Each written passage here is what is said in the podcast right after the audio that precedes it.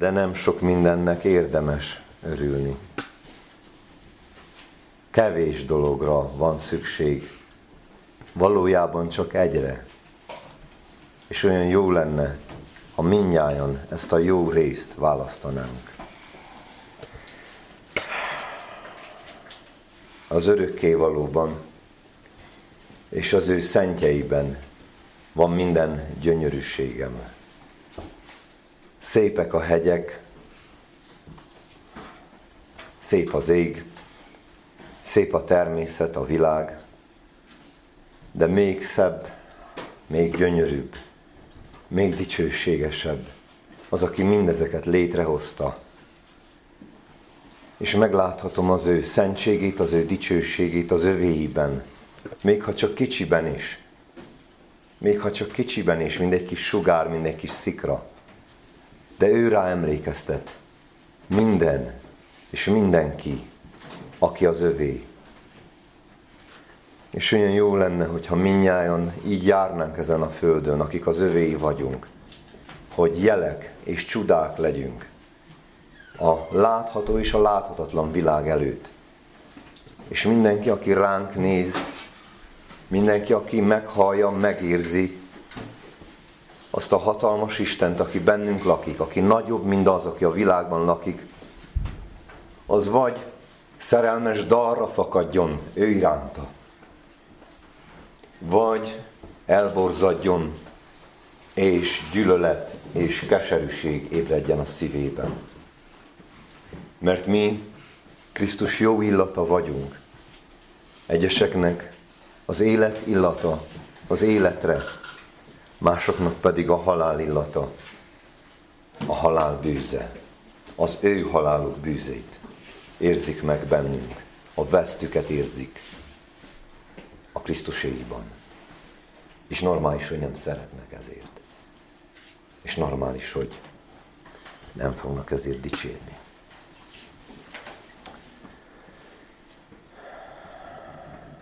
Imádkozzunk.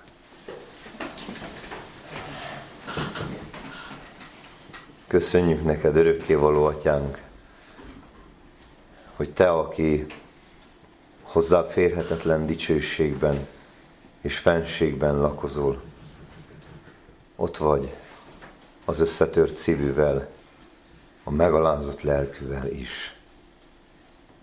És dicsérünk téged azért, örökké való, mert tetszett neked, a teljességnek, hogy Krisztusban lakozzál, test szerint mindenestől, és ő benne láttasd meg velünk a Szentlélek által a te dicsőséges orcádat.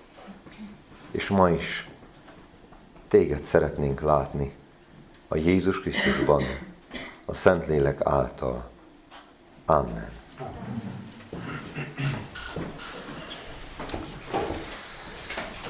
Tegnap Bálámról beszéltünk egy keveset. Akinek a nevét, ha egy kicsit másképp ejtjük, Bálám, az azt jelenti, hogy a népek pusztítója. Az, aki a népek urának tűnik, és a népek tisztelik és szeretik őt, az tulajdonképpen a népek pusztítója.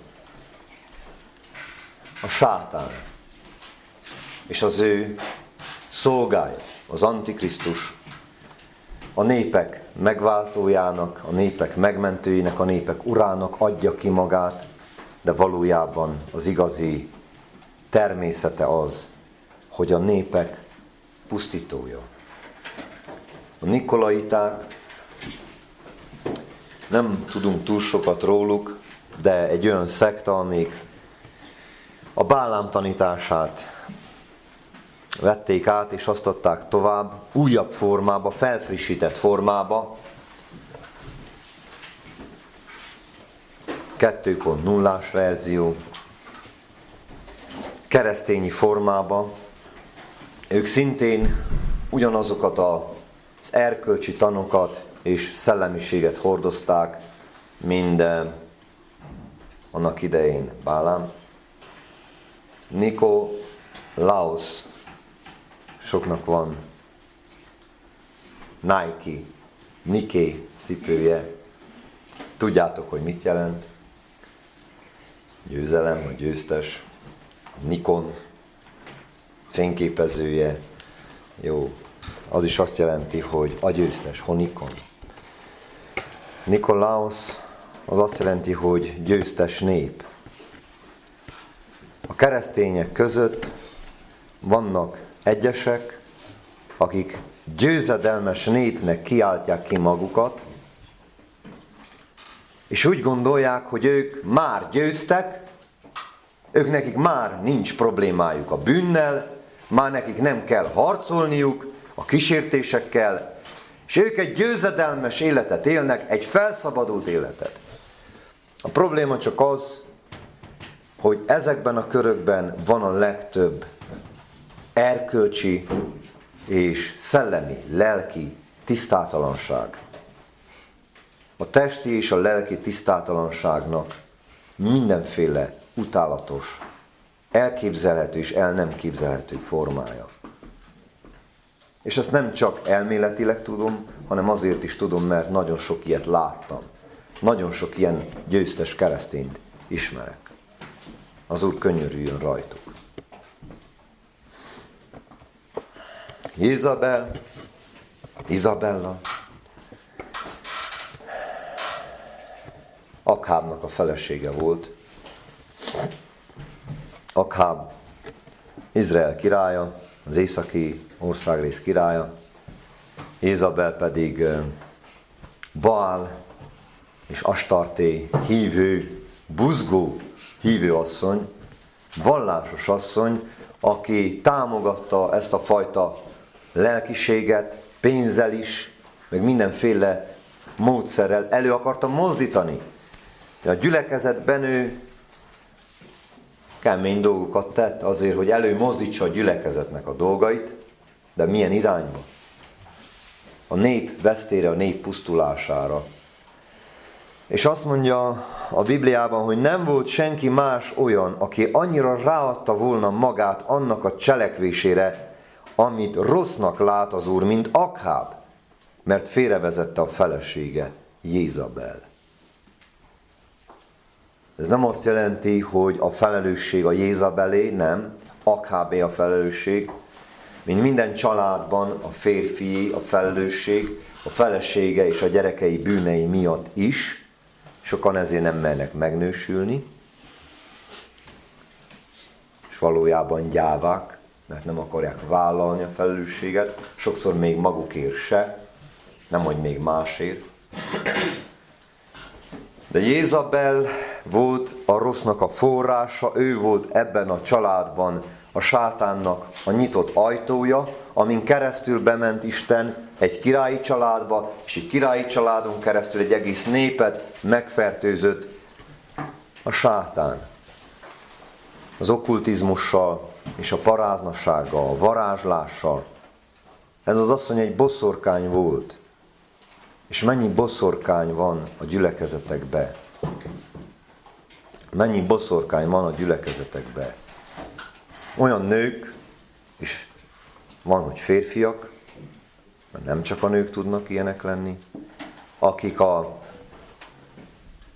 lelkiségükkel, ami át van itatva a sátán lelkületével, de közben nagyon szép arcot mutatva, közben nagyon szép kegyes szöveggel meg tudnak fertőzni és félre tudnak vezetni másokat, sokakat, akár egy egész közösséget, vagy akár egy egész népet. Az Úr könyörüljön. Milyen társaid vannak, mibe visznek téged a te társaid. Ha te a bűnösök mellé adod magad, ha te álkeresztények mellé, okultisták mellé, boszorkányok mellé adod magad, akkor ne csodálkozz, hogy megfertőznek téged.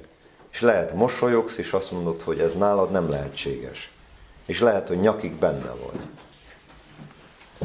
Lehet, hogy nem lenne elég egy A4-es oldal, hogy kiírjad azokat az okkultizmussal kapcsolatos bűneidet, amikben benne vagy. Én ezt magamról tudom. Én ezt magamról tudom, mert keresztényként, teológiát végzett misszionáriusként bele tudtam merülni minden utálatosságba, a gyülekezet közepette. Biztos nagyon vicces ez a téma. Hogy biztos jobban megéri egyébbel foglalkozni. Pedig én meg vagyok győződve, hogy nem véletlen, hogy itt vagytok. Meg vagyok győződve, hogy az Úr akarata az, hogy itt legyetek, itt és most. Itt legyünk, itt és most. És azt nem tudom, hogy lesz, lesz-e még lehetőség ilyen táborokra, de nagyon könnyen el tudom hinni azt, hogy ez az utolsó ilyen lehetőség az életünkben. Amikor ilyen szabadon és ilyen számban, ilyen békességben összegyűlhetünk az Úr ígéje köré. Az elmúlt fél évből jó lett volna tanulni. Sajnos nagyon kevesen tanultak belőle, nagyon kevesen mondták le a következtetéseket amiket le kellett volna vonjunk. És a következő fél év, meg az utána jövő évek majd ennek, majd ennek a gyümölcsét fogjuk aratni, amit most elvetettünk. És lehet, hogy tetszeni fog az a gyümölcs neked is, az Úrnak is, másoknak is. Lehet, hogy nem fog tetszeni, még neked se. Milyen társ vagy te? Mire viszel másokat? Mire viszel másokat? A te jelenlétedben az emberek elkezdik jobban félni az Istent, és jobban tisztelni, vagy kevésbé? Elkezdik összekapni a magukat, és azt mondani, hogy állj meg te, mert tényleg van egy Isten az égben, és mi az ő szín előtt járunk, vagy elkezdenek ellazulni, és azt mondani, ó, hát tényleg, ha nem muszáj komolyan venni, hát lehet így is lehet, úgy is lehet, lötyögni is lehet, marháskodni is, mert ha belefér, mibe fér bele? A te fejedbe, meg a te életedbe, meg a te szívedbe, amíg tele van bűnnel. De megéri? Megéri ilyen társaságba forgolódni? Vagy megéri, hogy te a társaságodat, a köreidet ilyenné tedd? Megéri? Ne csak az örökkévaló ítéletre gondolj, gondolj arra is, de gondolj a rövid távú, meg középtávú következményekre. Megéri? Nagyon fontos kérdés. Egy fiatalnak, aki most mérlegeli a jövőjét, meg a sorsát, hogy mibe fektesse bele az idejét, hova járjon iskolába, kivel házasodjon össze, milyen gyülekezetbe, milyen szolgálatba álljon bele, milyen munkahelyet vár. Ez az egyik legfontosabb kérdés, hogy megéri-e. És a lelkiségben is ez a legfontosabb kérdés, hogy megéri-e úgy élni, úgy gondolkozni, úgy viselkedni, úgy érezni, és olyan döntéseket hozni, amilyeneket eddig. Vagy talán megérné változtatni. Még ha nehéz is. Még ha kegyetlenül nehéz is. Még ha keservesen nehéz is.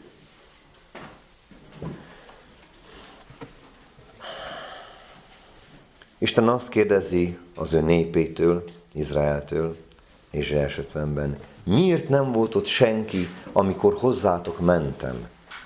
Miért nem válaszolt senki, amikor szólítottalak? Olyan rövid már a karom, hogy nem tud megváltani. Nincs már erőm, hogy megmentselek. Az, hogy Istent milyen erősnek látod, milyen hatalmasnak látod, az megmutatkozik abban, hogy hogyan reagálsz az Isten szavára. Ha nagyon hitvány és nagyon gyenge reakciód van az Isten szavára, akkor azt jelenti, hogy a te Istened egy nagyon gyenge, egy nagyon hitvány Isten. Akit tényleg nem érdemes követni, félni, szeretni, szolgálni, imádni. Akiért tényleg nem érdemes élni, halni. Olyan Istenért én se élnék, halnék. Aki olyan gyenge, aki olyan hitvány. Miért nem keresed a kapcsolatot vele jobban, mint a világgal? Miért nem keresed Istennel, a te teremtőddel, a te megváltóddal, az egyetlen szabadítóval, a királyok királyával, az uraknak urával, aki lehetőséget adott, hogy kapcsolatba lép vele. Ha nekem lehetőségem lenne akár csak e hitványvilág hitvány vezetőivel kapcsolatban lenni, Amerikának, vagy Oroszországnak, vagy Kínának a vezetőivel, elhiszitek, hogy nem mulasztanák el egyetlen egy lehetőséget se, hogy akár csak egy pár másodpercet beszélgessek velük.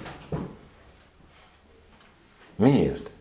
Azért, mert nagyon erős emberek, és sok minden függ tőlük, mert az én életemben is, meg mások életében is és élvezném velük a társalgást, mert nagyon okos emberek is, különleges emberek. Nem azt mondom, hogy szeretetre méltóak, egyik se, de különlegesek a maguk nemében. És van mit tanulni. A jó dolgaikból, meg a rossz dolgaikból is. Nem véletlenül állnak ők ott, ahol állnak. Hát akkor Krisztus. Krisztus, akiben lakik az Istenség egész teljességet test szerint. És emberré lett, és végigélte az emberi életet, és tudja, mit jelent embernek lenni, felment a menny dicsőségébe, és tudja, mit jelent megdicsőült embernek lenni, és eljön majd ítélni élőket és holtakat, és a szeme mind a tűzláng is átlát mindenen. Nem érdemes vele keresni a kapcsolatot. Láttam sokakat a héten, magamat is közben, többek között, hogy mi mindent elműveltünk azért, hogy elcsípjünk itt-ott egy kis jelet. Mennyi idő, mennyi fáradozás, és még azt se resteltük, hogy bohózot csinálunk magunkból, mikor mászkálunk a telefonnal a kezünkbe. Ha ezt úgy nem, valaki nem érteni ezt a mi kultúránkat, és hogy messziről nézné, hogy mi történik, azt mondaná, ezek nem normálisak. Ezekkel valami baj van, ezek süsik. Mit csinálnak ezek? Valami varázslat, valami, mind a varázsveszély, amikor keresik a vizet, vagy mi van itt? Tudjuk, hogy miért tesszük, és nem eh, átaljuk magunkat, magunkat hülyének is nézetni, azért, mert nekünk megéri, megéri az a kapcsolat, vagy az a párkapcsolat. Milyen kapcsolatok ezek? Hitvány, mulandó kapcsolatok, bűnös emberekkel, mint mik vagyunk. De nekünk ennyire megéri. És őt vele keresni a kapcsolatot, ő vele keresni a jelet, leülni a Bibliával, és ha nem szól az Úr, nem összecsapni, és azt mondja, ah, mindegy. Hanem azt mondani, hogy keresem, keresem. Nézem az elején, nézem a végén, nézem a közepén. Nyitogtatom, forgatom, elkezdem folyamatosan olvasni, elkezdek egy másik könyvet olvasni, hallok egy jó gondolatot, és kikeresem belőle. Hey, a telefonomon van még kereső is, még Bibliát is lehet keresni rajta, nem csak jelet. Nem is olyan rossz ez az eszköz. Nem is lenne muszáj ellökni, csak akkor, ha már nagyon bűnre visz téged. De vihetne téged Istenhez is közelebb. Ha jól használnád, ha jól forgatnád, ha jól bánnál vele. Ha olyan kicsi, olyan gyenge, olyan hitvány a te Istened, akkor tényleg nem érdemes keresni. De ha valóban olyan az Isten, a te Istened az, amit leír a Biblia, Ábrahám, Izsák és Jákob Istene a te Istened, az élő a Jézus Krisztus, a te Urad, akkor megéri őt mindennél jobban keresni. Megéri őt mindennél jobban keresni, és minden szenvedést, és minden nehézséget, és minden áldozatot vállalni azért, hogy akár csak egy milliméterrel is közelebb kerüljük hozzá. Akár csak messziről is megpillansd őt. Megéri. Az Ézsaiás 63-ból szeretnék még olvasni nektek, hogy talán ez az ige is segít kitisztítani a képet a fejünkbe és a szívünkbe. a Krisztusról alkotott képet, majd aztán folytatjuk a jelenéseket, de ez nagyon összhangban van, olyan, mintha a jelenéseket olvasnánk.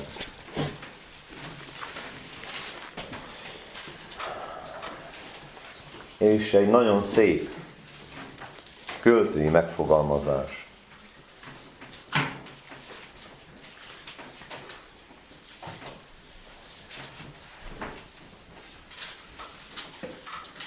És nem véletlenül pont Edom van itt is. Isten szemében Edom a tőle elszakadt népet és népeket jelképezi. Mikor itt Edomról olvasunk, akkor nem csak Ézsau utódait számítja bele, hanem mindenkit, aki Ézsauskodik, akiknek többet ér egy tál lencse, mind az Isten áldása, akiknek többet ér e világ, mind az Isten dicsősége. És jaj, de sokan vannak ilyenek Isten népe között. Ki ez, ki jő Edomból, veres ruhákban, bocrából, aki ékes öltözetben, ereje sokaságában büszke. Én, aki igazságban szólok, elégséges vagyok a megtartásra. Miért veres öltözeted és ruháid, mint a bornyomó ruhái? A sajtót egyedül tapostam, és a népek közül nem volt velem senki. És megtapottam őket búsulásomban, és széttapostam őket haragomban. Így frecsent vérük ruháimra, és egész öltözetemet bekevertem. Mert bosszúállás napja volt szívemben, és megváltottaim esztendeje eljött. Körültekinték, és nem vala segítő, és álmélkodám, és nem vala gyámolító, és segített nékem karom, és haragom gyámolított engem. És megtapottam népeket búsulásomban, és megrészegítem őket haragomban, és ontám a földre vérüket. Az Úrnak kegyelmességeiről emlékezem, az Úr dicséretéről, mindaz szerint, amit az Úr velünk cselekedett, az Izrael házához való sok jóságáról, amelyet velük cselekedett írgalma és kegyelmének sokasága szerint.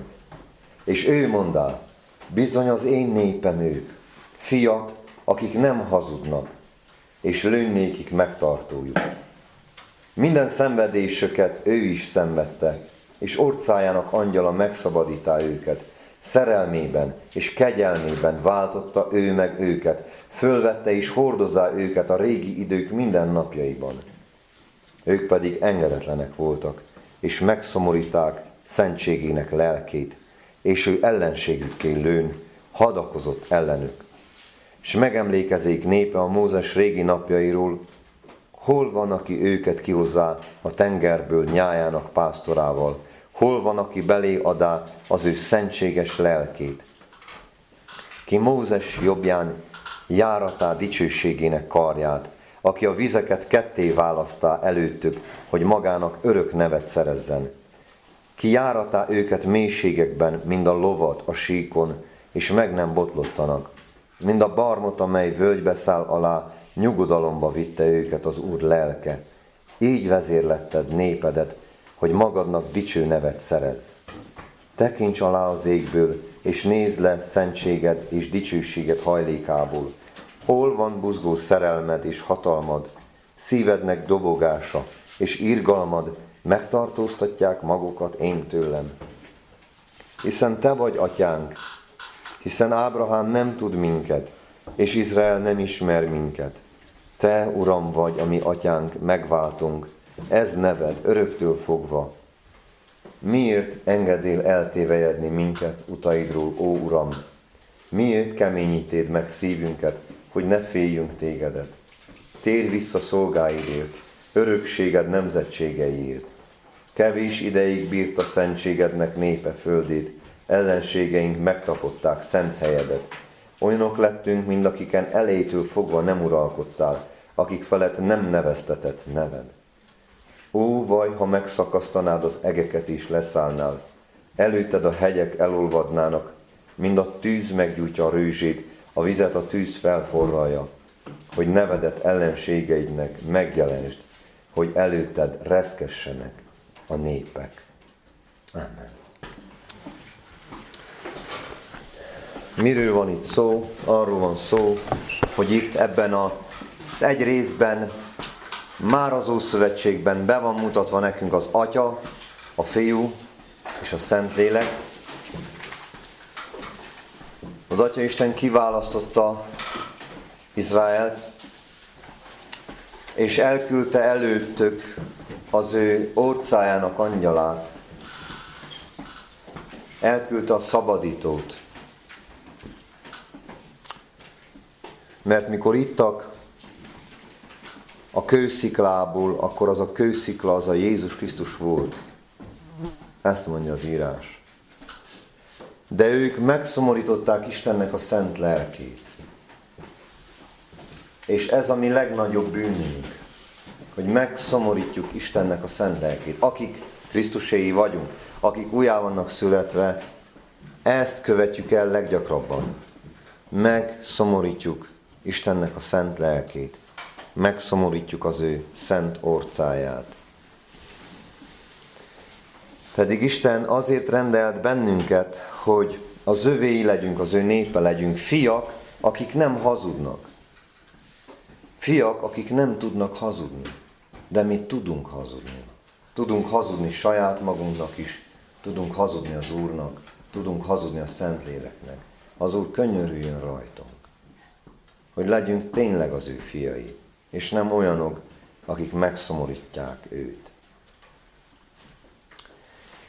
És az első kép, amikor megjelenik, akkor azt kérdezi, ki ez, aki jő Edomból veres ruhában? Jézus Krisztus az, aki tapossa az Isten bursult haragjának borsajtóját. Képzeljétek el egy taposó kádat. Nem tudom, ha láttatok már ilyet, felénk nem használják már egy jó ide, de délen még Dobrudzsában, meg Volténiában használják most is, meg a keleti országokban. Beletöltik a szőlőt ezekbe a taposó kádakba, és aztán jön a taposó, vagy taposók, attól függően, általában többen szoktak lenni, levetkőznek, vagy rövid nadrágban vannak, vagy feltűrik a nadrágjukat, és belemásznak ebbe a kádba, és tapossák a szőlőt. Úgy, hogy a szőlő szemek mindegy szálig összetörjenek. És az ő levük kifoljon, mert a kád alatt van egy, egy kis lyuk, egy cső, ahol jön a must. És Isten szent lelke nem véletlenül ezt a borzasztó képet használja. Így mutatja be nekünk Krisztust, mint egy szőlőtaposót, és a népek, azok az emberek, akik oda vannak hagyítva, oda vannak töltve az Isten taposó kádjába, és Krisztus az, aki addig tapossa őket, míg mindegy szálig összetörnek. És a levők vagyis a vérük, a ruhájára frecsen. Úgy néz ki itt Krisztus, mint egy mészáros.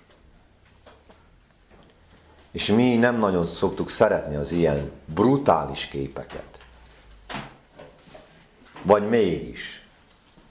Mert azért nézünk egy csomó olyan fajta dolgot, ahol kiderül, hogy mégis szeretjük, de csak akkor, amikor nem minket taposnak össze.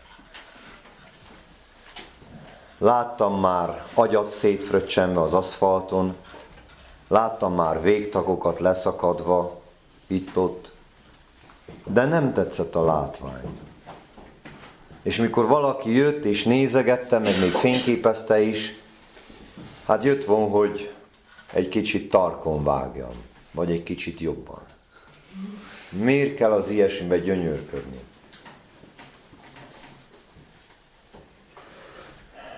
nem a véres ruhába gyönyörködök, hanem abba, aki hordja ezt a véres ruhát.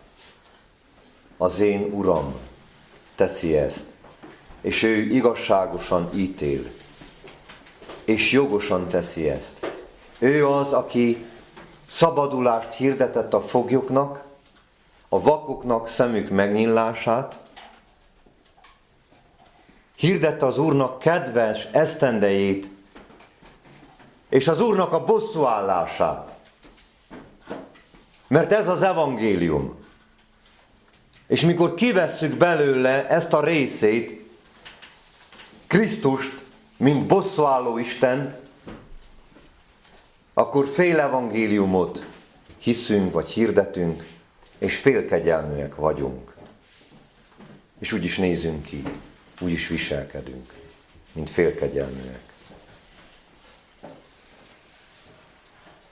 Az egész menny újjong és dicsőíti ezt a királyt, aki hatalmas a harcban, aki végre bosszút áll az igazak igazságtalanul kiontott véréért, aki végre eljön és rendet tesz ezen a földön, amit ő lakóhelyül teremtett, de mi szemétdombot csináltunk belőle, ami lehetne az Isten temploma úgy egészen, ahogy van, de mi rablók barlangját csináltunk belőle, persze a sátán jó barátunk segítségével, de eljön az ideje, amikor ő eljön és véghez viszi azt, amit hirdetett. A bosszúállás napját és a megváltottak esztendejét. Mert ez a kettő egy. A mi örömünk csak akkor fog kiteljesedni Krisztusban. Mikor eljön a mi szabadításunk, mikor mások rettegve bújnak el a sziklahasadékokba, a föld mélyébe, mi kijövünk és felnézünk az égre, és örvendezünk, mert eljött a mi szabadítunk. Eljött a mi szabadításunk. Mi akkor bújunk elő a mi rejtek helyénkről, mert valószínűleg el kell lesz majd rejtőzni. Nem a vírustól, nem olyan semmiségektől, hanem ennél sokkal komolyabb dolgoktól. Ez csak egy ilyen kis ízelítő, ami az idén történik, és jó lenne megerősödni, jó lenne felkészülni a komolyabb dolgokra is. És hogyha látjuk, hogy milyen hitványul viseltük ezt az időszakot, le kéne vonjuk a következtetéseket, és meg kéne hozni a megfelelő döntéseket, mert megéri, megérni. Azt kérdezi Ézsaiás, hogy hol van a te buzgó szerelmed és a te hatalmad. Krisztus eljöveteléről azt olvassuk, hogy az, a mi Istenünk buzgó szerelme cselekszi ezt, hogy egy gyermek született nékünk, egy fiú adatot nékünk, eljött a megváltó. És most azt látjuk, hogy nem kell a megváltó. Nem kell ez a fiú, akit Isten ajándékba adott nékünk. Nem kell még a megváltottnak se. Az úgynevezett megváltottaknak se. De van olyan, és lesz olyan, akinek kelleni fog. Hiszek ebbe is, tudom ezt, és látom ezt. Amikor eljön az ember fia, vajon talál-e hitet a földön? Hit az lesz a földön. De Jézus Krisztus nem akármilyen hitet keres. Antikrisztusi hit lesz. Okkultista hit lesz. Sokféle vallás, vagy lehet, hogy egy egységes vallás, valamilyen lesz. De Jézus Krisztus nem akár milyen hitet keres. Ő nem a mennyiségre hajt, hanem a minőségre. Ő az ő hitét keresi. Akik a Jézus Krisztus hitét megőrzik, megtartják, mert többre értékelik minden kincsnél, mert tudják, hogy ebben a hitben van az ő életük. Ebben a hitben van az ő jövőjük. Ezt a hitet ajándékozta nekünk Krisztus a Szentlélek által. Igaz? Igen. Örvendek, hogy te is örülsz. Annyira fáradt nem lehet szerintem, de mindig. Ezt a hitet keresi bennünk. De ez a hit, ez arra serkent bennünket, hogy vele együtt harcoljuk az ő harcait. És azt látjuk itt is az Ézsajásnál, hogy meglepődik az Úr, és azt mondja, hogy nem tanáltam senkit. Körülnéztem, és nem volt segítő. És álmélkodtam, és nem volt gyámolító. De segített nekem az én haragom, és az én haragom gyámolított engem. Nem azért keres Krisztus segítőt, mert nem lenne elég az ő ereje, az ő haragja, hogy elvégezze a munkát. A megváltásnak, az ítéletnek a munkáját. És a kettő egybe fonódik, mondtam. Hanem azért, mert szeretne minket is maga mellett látni munkatársaiként. Mit gondoltok, mikor elhoztam koppányt a táborba? Azért hoztam el, mert nem tudtam volna eljönni nélküle, nem ismertem az utat. Vagy nem boldogultam volna a kutyával koppány nélkül. Vagy nem tudtam volna kirándulni nélküle. Nem. Hanem azért, mert szeretem, hogy együtt legyünk. Örülök neki. És élvezem, hogy látom, hogy fejlődik. És szeretem, mikor figyel és tanul. És Krisztus Urunk is ezért szeretne bennünket maga mellett látni, hogy az ő harcait harcoljuk, mert az nekünk jó, és ő gyönyörködik bennünk, ő szeret bennünket, és akarja látni bennünk a növekedést, a fejlődést. Igaz, Istenfélő, bűngyűlölő ember lesz-e majd a földön, mikor Krisztus eljön? Olyan fiak, akik nem hazudnak, lesznek-e? Ábrahám gyermekeiből lesz-e, vagy egy is a földön, amikor Krisztus eljön? Most van-e? Legyél nagyon őszinte önmagaddal. Igaz, Istenfélő, bűngyűlölő ember vagy? Vagy csak akkor, mikor az érdek úgy kívánja. És csak annyira, amennyire nem túl kellemetlen, kényelmetlen. Lehet, hogy ti azt gondoljátok, hogy nekem könnyű, mert öreg vagyok, és már nincs veszteni valóm. Nem könnyű.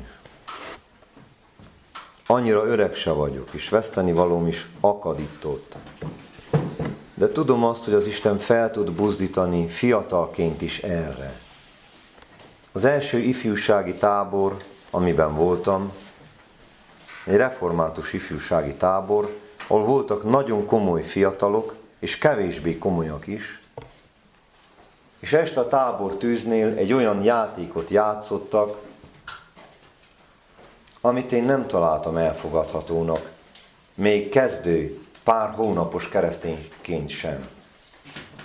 És azt mondtam mindenkinek a füle hallatára, hogy én ebben nem megyek bele. És nem hiszem, hogy ez jó dolog lenne. És elég sokan megharagudtak rám. És mondhattak rám akármit, hogy törvényeskedő vagyok, vagy akármi. Nálam liberálisabb arcot nem ismertem. A szó legrosszabb értelmében. Aztán volt olyan, hogy lelkipásztori héten voltunk, és a lelkipásztorok gyerekei kezdtek el a tábor tűznél úgy viselkedni, hogy azt nem tudtam szó nélkül hagyni. És felemeltem a szavamat, és azt mondtam, hogy ez nem dicsőíti Isten. És nem tetszett nekiek. Még volt, hogy lelkipásztornak se tetszett. És nagyon sok olyan helyzet adódik, amikor lehetőséged van Krisztus mellett kiállni, és azt mondani, ez bűn, ez nem jó, ez nem tetszik az Istennek. Vagy van lehetőséget hallgatni, vagy beleolvadni, vagy csak lesütni a fejedet, és azt mondani. De Krisztus azt keresi, hogy ki az, aki mellette harcol. És ez mit jelent? Ez azt jelenti, hogy én jobb voltam, mint azok a fiatalok? Nem! Én sokkal hitványabb és sokkal bűnösebb voltam, és valószínűleg vagyok még mai napig is, mint azok a fiatalok. De nem rólam van szó. Én nem magamat hasonlítottam ő hozzájuk. Nem akartam kitűnni, és őket se akartam ledrongolni. Én azt láttam, hogy egy keresztény közösség vagyunk, és az Istennek kell tetszedjünk. És kutya kötelességünk szóljunk egymásnak, hogyha nem úgy működik a dolog, ahogy kell. És engem is megszólítottak sokan. Persze, hogy nem esett jó, ám miért is esne? De aztán elgondolkoztam rajta, és sok esetben rájöttem. A legtöbb esetben azt mondtam, itt tényleg nem úgy voltak a dolgok, ahogy kellett volna. És hálás voltam ezekért az emberekért. Mai napig is hálás vagyok. Olyan barátokra van szükségem, és neked is. És olyan barátra van szükségük a barátaidnak, te benned, aki mersz őszinte lenni, akkor is, ha fáj. És mersz annyira szeretni, hogyha kell kockára teszed a kapcsolatot is, azért, hogy neki, az ő lelkének jó legyen.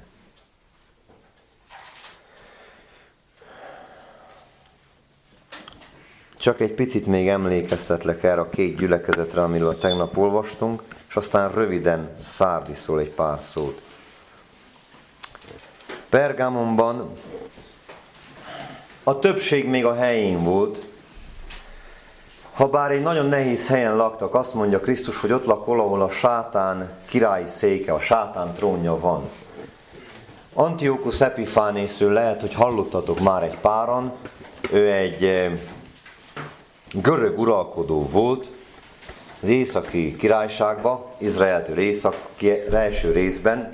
Tudjátok, hogy Nagy Sándor után négy felé osztották a birodalmat, és sok generáció után trónra került ez az Antiochus Epiphanes, aki egy különleges ember volt, mert az ő nemzedékéből senki nem adta rá magát ennyire, hogy azt cselekedje, ami utálatos az Úr előtt.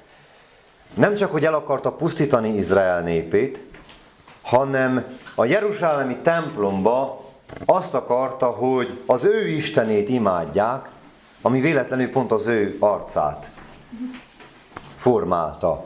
Pont úgy nézett ki, mint ő. Hát ugye, ha a te Istenedet ki kell ábrázolni, kiről ábrázoljuk ki? Hát rólad. És ezt garantálom, hogy így is van, ez egy helyes dolog. Te a te Istenedre hasonlítasz. Mindenki az ő Istenére hasonlít. Ebben a teremben és az egész világban mindenki az ő Istenére hasonlít. És ha elmész egy jó emberismerőhöz, és megmondja neked, hogy milyen ember vagy, akkor oda írhatja mellé azt is, hogy milyen Istened van. Mert az is leképeződik benned. Az Antiochus Epiphanes el is kezdte ezeket a dolgokat, tiltotta a zsidóknak a szabbát megünneplését, nem volt szabad meg körülmetélni a fiatalokat, szabbátra mindenféle sportünnepeket, meg, meg tevékenységeket tett, a régiebbeknek még ismerős, ugyanezt csinálták a kommunisták erre mi felénk. A fiatalságot, a hívő fiatalságot akarták megfogni főleg, de amúgy amblokk a fiatalságot, és a mostani rendszer, ami egy sokkal finomabb, de durvább és erőszakosabb rendszer, ugyancsak a fiatalokat célozta meg. És sokkal hatékonyabban érte el a keresztény fiatalokat, mint eddig bármelyik rendszer, ami létezett. Antiochus meg a többiek sápadnának irítségükben. És fel akarta építeni, le akarta rombolni a Jeruzsálemi templomot, és felépíteni ottan a kis Zeus templomot. Első ízben csak átkeresztelte, át akarta módosítani. Ismerős az ilyen templom rendeltetés, megváltoztatás. Mostanában nagyon sok van ilyen nyugaton. Aztán ez nem működött, a makabeusok egy kicsit morcosak voltak, ezért az úr melléjük állt, mert azt mondta, hogy végre van valaki, aki az én harcaimat harcolja, és egy maroknyi népnek olyan diadat, olyan győzelmet adott, hogy egy világbirodalomnak a hadseregét leverték, és az utolsó időkben is azt mondja Dániel, hogy a nép hűségesei, igazai nagy dolgokat visznek véghez. Nem tudom, hogy te akarsz ezek közé tartozni. És aztán ez az Antiochus Epiphanes azt mondta, hogy na jó van, akkor csinálunk máshol egy ilyen templomot, és egy becstelen nagy Zeus templomot épített fel pont Pergámonban. És tudjátok, az ilyen nagy kultikus helyek oda vonzák az ördögöket, oda vonzák a többieket is, akik a csapatában vannak, és ottan nagy mértékben nyilvánul meg sátáni tevékenység. 900-as évek elején a német archeológusok kikaparták a föld alól ezt a várost, ezt a Pergámonot, és meglátták, hogy milyen szép műemlék van ott, és nem érdekelte őket, hogy ez a sátán temploma, vagy lehet, hogy érdekelte, és pont azért. Megfogták az egészet, szétdarabolták, megszámozták, és elvitték Berlinbe, és összerakták. És azt mondták, hogy legyen nálunk a sátán temploma. És aztán, hogy jött két világháború, azon úgy annyira nem is csodálkoznék, mert ahova viszed a sátánnak a királyi székét, az azért ugye a követőit is valamilyen szinten vonza. És Hitler, mikor a nagy népgyűlést tartotta Nürnbergben, akkor az ő designere gondolkozott egy kicsit, hogy hogy is nézzen ki az emelvény a Nemzeti Szocialista Pártnak és a Führernek az emelvénye, és azt mondta, hogy ott van Berlinben a sátán királyi széke, azt modellezzük le, és azt modellezték le, és úgy, ahogy az volt berendezve, úgy rendezték be Hitlernek az emelvényét. És ahol a kis szószéke volt Hitler bácsinak, az volt a Zeus templomban az oltár. És ott Nürnbergben kezdte el Hitler bácsi oda tenni az oltárra a zsidó népet. És azt mondta, hogy el kell égessük, el kell pusztítsuk ezt a népet. Ahogy Antiochus Epiphanes akarta feláldozni, elpusztítani az egész izraelitákat. Nem ők velük volt csak annyira baj, hanem az a szellemiség, ami, ami dolgozott bennük, és ami most is dolgozik, és ezek a testvérek ott vannak ebben a városban, de mégis hűségesek, készek meghalni Jézus Krisztusért, milyen szép, milyen jó, de nem figyelnek a tan tisztaságára, és a bűn terjedését nem veszik észre a köreikben. És ez a baj. Ez nem teljes hűség. Az, amikor te szereted Jézust, és kész vagy élni, halni érte, de nem veszed észre magad körül, hogy beszivárog az ördögnek a tanítása és az erkölcsei a köreidbe, és ez tégedet hidegen hagy. Ez Jézust nem hagyja hidegen, hanem azt mondja, hogy eljövök, és elpusztítom ezt a közösséget veled együtt. Ha téged ez hidegen hagy. Ha engeded, hogy megfertőzze a sátán a közösséget, és nem állsz Krisztus oldalára, és nem harcolsz vele együtt, akkor te is számon leszel kérve. A tiatériai beli gyülekezet, itt is a többség Krisztus oldalán volt, és nagyon szép dolgokat ír róla. Jézus azt mondja, hogy szeretet, szolgálat, hit, tűrés ott van bennük, sőt, még azt is mondja, hogy ezeknél az első szeretetnél külön szeretet van. Az utóbbi cselekedeteid különbek az elsőknél, nem úgy, mint Efézusban. Tehát itt volt növekedés a Krisztus iránti szenvedélyes szeretetben, egyik oldalt, a gyülekezet egyik részében, a nagy részében, de a közösség egy kisebbik részében ott volt Jézabel, és egy teljesen más fajta szenvedélyt hirdetett, és tanított a fiataloknak. És a többiek, a gyülekezet nagy része, akik annyira szerették Jézust, valahogy túlságosan felfele néztek, és nem vették észre, hogy mi zajlik körülöttük és Krisztus ezért megfenyegeti őket, és azt mondja, hogy ezt megtűritek tovább is. Ha ennyire kerültek a konfliktust, akkor én nem fogom kerülni a konfliktust veletek. Ha ti kerültek a konfliktust a családban, a baráti körben, a közösségben, amikor Jézus nevéről van szó, amikor Isten népéről van szó, amikor az isteni szent dolgokról van szó, Krisztus neféme nem fogja veled kerülni a konfliktust. Ha nem félsz Krisztustól, akkor csináljad továbbra is ezt. Legyél kis aranyos, jópofa, békeszerető gyermek, aki mindenkivel jópofizik és mindenkivel jóba van, de ne gondold, hogy ez Krisztusnak tetszik. Ébredj fel. Ne gondold, hogy ez Krisztusnak tetszik. Soha nem is tetszett az ilyesmi. Jézus Krisztus az őszinteségben gyönyörködik. Az igazságban leli kedvét, szereti az igazságot, gyűlöli a hamisságot. És az igazi, mély Krisztusi szeretet nem örül a hamisságnak. És akkor itt van ez a szárdiszi gyülekezet, felolvasom ezt a kicsi, rövid részt. A szárdíszbeli gyülekezet angyalának is írd meg, ezt mondja, akinél van az isteni hét lélek és a hét csillag. Tudom a te dolgaidat, hogy az a neved, hogy élsz, és halott vagy. Vigyázz, és erősítsd meg a többieket, akik halófélben vannak, mert nem találtam a te cselekedeteidet Isten előtt teljeseknek. Megemlékezzél azért, hogyan vetted és hallottad, és tartsd meg, és térj meg. Hogyha tehát nem vigyázol, elmegyek hozzád, mint a tolvaj, és nem tudod, mely órában megyek hozzád. De van szárdíszban egy kevés neved, azoké, akik nem fertőztették meg a ruháikat, és fehérben fognak velem járni, mert méltók arra. Aki győz, az fehér ruhákba öltözik, és nem törlöm ki annak nevét az élet könyvéből, és vallást teszek annak nevéről az én atyám előtt, és az ő angyalai előtt. Akinek van füle, hallja, mit mond a lélek a gyülekezeteknek. Ebben a gyülekezetben úgy tűnik, hogy már kisebbségben vannak a hívők. Krisztus gyülekezete az a nevük, de akik valóban élnek, akiknek van lelki életük, azok már nagyon kevesen vannak. Kisebbségbe szorultak.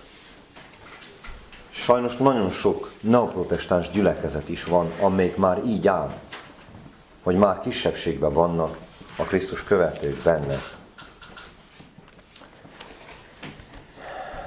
És hogyha ilyen modern szójárással akarnánk élni, akkor azt mondanánk, hogy ez egy zombi gyüli. Miért? Mert azt mondja, hogy az a nevet, hogy élsz, de közben halott vagy. Élő halottak, zombiknak szokták mostanában nevezni, és ez egy gyülekezet, ez egy egész közösség. Egy zombi gyüli. Mit jelent az, hogy élő halottak, vagy halott élők? Attól függ, hogy honnan közelítjük meg.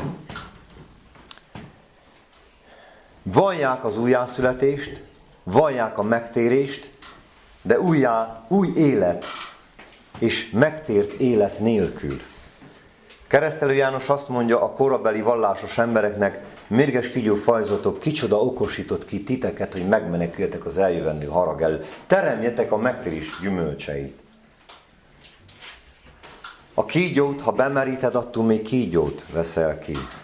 Próbáld meg, tedd bele a vízbe, s vedd ki onnét. Csak kígyó lesz. A keresztség és a kereszténykedés, a kereszténység megjátszása, az még nem tesz téged keresztényé. Akkor vagy keresztény, ha a Krisztus tetteit cselekszed. Élő halott gyülekezetben nincs növekedés, mert úgy csak az növekszik, ami él. Láthatok fenyőfákat, az úton a tegnap volt, amíg ki volt száradva.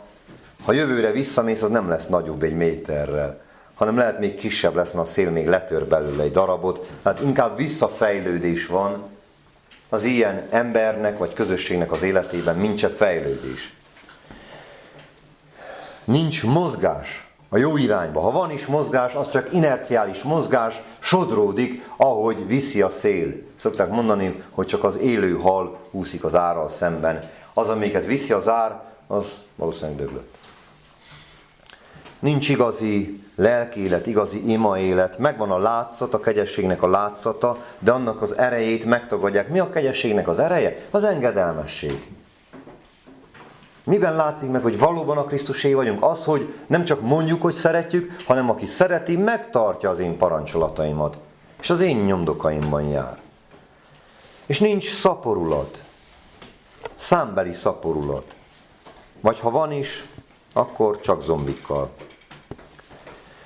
És nincsen gyógyulás, nincsen egészség. Tudjátok, egy egészséges szervezet, egy egészséges test, az kész gyógyulni. A legtöbb betegségből nem kell minket meggyógyítsanak. Mikor már meg kell gyógyítsanak, akkor már nagy baj van. A legtöbb betegségünket leküzdi az egészségünk, az egészséges immunrendszerünk, az egészséges szervezetünk, az élő szervezetünk. De egy halott szervezetbe a betegségek, baktériumok, minden elszaporodik, elborjánzik. És mit mond Krisztus ennek a közösségnek? Azt mondja, hogy vigyázz, és erősítsd meg a többieket, akik halófélben vannak. Na ez vicces. Hogy tud egy halott erősíteni egy másik halottat, vagy egy halófélben levőt? Sehogy. Jézus Krisztus nem nekik mondja, hanem a közösségben van egy kisebbség, van egy mag még, vannak még páran, akik még élnek, és ők észre kellene vegyék azokat, akik halófélben vannak. Akik nem hallottak, mert lehet, hogy azok is voltak mindig, hanem haldokolnak, haldoklik a hitük, a hitéletük. És az élőket kéri számon Krisztus, és azt mondja, hogy vigyázz! Ez azt jelenti, hogy őrködj. Ez azt jelenti, hogy állj oda a törésre, állj oda a bástyára, vedd fel a fegyveredet, vedd fel a kürtödet. Ne aludj te is. Ne légy közömbös. Jaj azoknak, akik gondtalanul élnek a Sionon, akik nem törődnek az én népem romlásával. Jaj azoknak. Jaj azoknak a fiataloknak, akik nem törődnek az ő családjuk, az ő közösségük lelki pusztulásával. Számon kér ezért az Úr. Nevet könnyelmen. Ne gondolt, hogy a lelki pásztor dolga, ne gondolt, hogy a presbiterek dolga, vagy nem tudom én kinek a dolga, ez a te dolgod is. Mert ha elhívott téged a Krisztus, akkor harcosává fogadod, és őrállóvá tett téged. És ha látod a családodban, a közösségedben a romlást, a pusztulást, akkor állj oda a törésre. Akkor emeld fel a szavad, emeld fel az imád. Vigyázzál, legyél vigyázó, legyél éber. És erősítsd azokat, akik halófélben vannak, akikben még van élet. Élezgesd. Ne hagyd, hogy teljesen meghalljanak. Még a kisebbségben is vagytok. Segíts nekik megerősödni a hitben. Beszélj nekik Istenről. Isten szépségéről, Isten szeretetéről, Isten hatalmáról. Az Isten ismerete és az Isten félelme, ez ad nekik erőt. Ez ad neked is erőt. Ha féled az Istent, ha szereted őt, ha gyönyörködsz benne, ha imádod őt, ha szolgálod őt, ettől leszel egészséges, életképes, növekvő, erős keresztény. És kéred a szent lelket, mert mindezeket a dolgokat Isten szent lelke adja az életedben. Azt mondja, hogy nem találtam a te cselekedeteidet teljesnek, vagyis valami kimaradt a te dolgaidból, valami hiányzik belőle. A hitéleted, a hited megélése, a cselekedeteid hiányosak. Mi maradt ki belőle? A Jézus Krisztusi szolgálat. A Krisztus lelkületével történő szolgálat. Péter, szeretsz engem? Szeretlek, Uram. Akkor legeltesd az én bárányaimat. Akkor törődj velük. Akkor figyelj oda rájuk. Akkor óvjad őket. Akkor gondozod őket. Etessed őket. És legyél példaképe a nyájnak, még akkor is, ha fiatal vagy. És ne vessen meg téged senki a te ifjúságod miatt, hanem járjál elől, ha nem akar más elől menni. Ha elhagynak ezren vagy tízezren jobb és bal kezed felül, akkor is az Úr legyen a te erősséged, az Úr legyen a te gyönyörűséged, és menjél elől, hogy legyen akit követni. Nagyon kevés ember van, akit követni lehet manapság. Sokan, akik komolyak voltak, akik szentek voltak, akik igazak voltak, elmentek az Úrhoz, az Úr hazavezette őket. És akik itt maradtak, azoknak a nagy része nem akar szent lenni, nem akarja félni az Istent. Jobban szereti a világot, jobban szereti a kényelmet, jobban szereti a pénzt, mint az Isten. Legyél te az az ember. Vigyázz, legyenek teljesek a te cselekedeteid. És azt mondja Krisztus nekik, hogy emlékezzetek, hogy hogyan vettétek a hitet. Valamit elfelejtettél abból, ahogy megtértél. Azokból az igékből, azokból az emberekből, azoknak az embereknek az életpéldájukból. Lehet, hogy az Úr már magához szólította őket, de az ő életpéldájuk ott kell legyen a te fejedben, láttad az ő életüknek a végét. És láttad az ő hitüket. Ha csak egy ilyen is volt, emlékezz vissza, hogyan vetted. És ne felejtsd el, hogyan kaptad a hitet, és hogyan kellene megéljed azt, és tartsd meg azt. Az, amit Isten adott neked, az ő igéjén keresztül, embereken keresztül, az ő szent lelkén keresztül, az a tied, az a te kincsed, és ezzel kell sáfárkodjál, és ezt fogja majd számon kérni tőled az Atya. Ne azután kajtas, hogy még többet, még többet, még több kincset adjál. Mire adjon neked Isten több kincset, ha azt se értékeled, amit van? Ha arról is elfeledkeztél, amit volt, és azt se használod ki. Méltó vagy arra, hogy fehérben járj Jézus Krisztussal. Ő méltóvá akar tenni téged arra. És itt Szárdiszban voltak egy néhányan, akik méltók voltak erre. De ő arra bíztatta őket, hogy segítsenek, hogy a többiek is legyenek méltók rá. még akkor is, ha velük együtt is kisebbségben lesznek. A Krisztus cselekedeteit teszed-e? Mert a fehér ruha a szentek igaz cselekedetei, amik a Krisztus cselekedetei. Ne gondold, hogy a hívők többségben lesznek valaha is a világban. Soha nem voltak, soha nem is lesznek. De Krisztus Urunk azt mondja, hogy még a gyülekezetekben, még a zsinagógában is kisebbségbe szorulnak, és az én nevemért, vagyis Krisztusért, és a Krisztus követésért kizárnak titeket a zsinagógákból, és a gyülekezetekből. És olyanok, akik testvérnek mondták magukat, akikkel együtt dicsértétek az Istent, fel fognak téged jelenteni, be fognak vádolni, rágalmazni, és mindenféle hazug dolgot fognak, mondva csinált vádakat, koholt vádakat szerkeszteni ellened. Miért? Azért, mert te nem csak élőnek akarod nevezni magad, hanem élni akarsz, és serkented azokat, akik halófélben vannak. És a halottaknak ez nem tetszik. A halottakat ez zavarja. Ilyen időket fogunk élni. Már elkezdődött, és egyre inkább befelé megyünk. Három kérdést így a végére csoportvezetők leírhatják.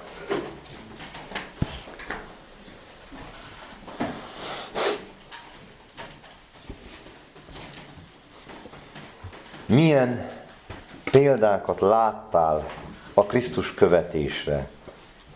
És el lehet mondani egy pár ilyen példát, hogy ezek által magunkat is emlékeztessük, meg egymást is serkentgessük. Milyen példákat láttál a Krisztus követésre?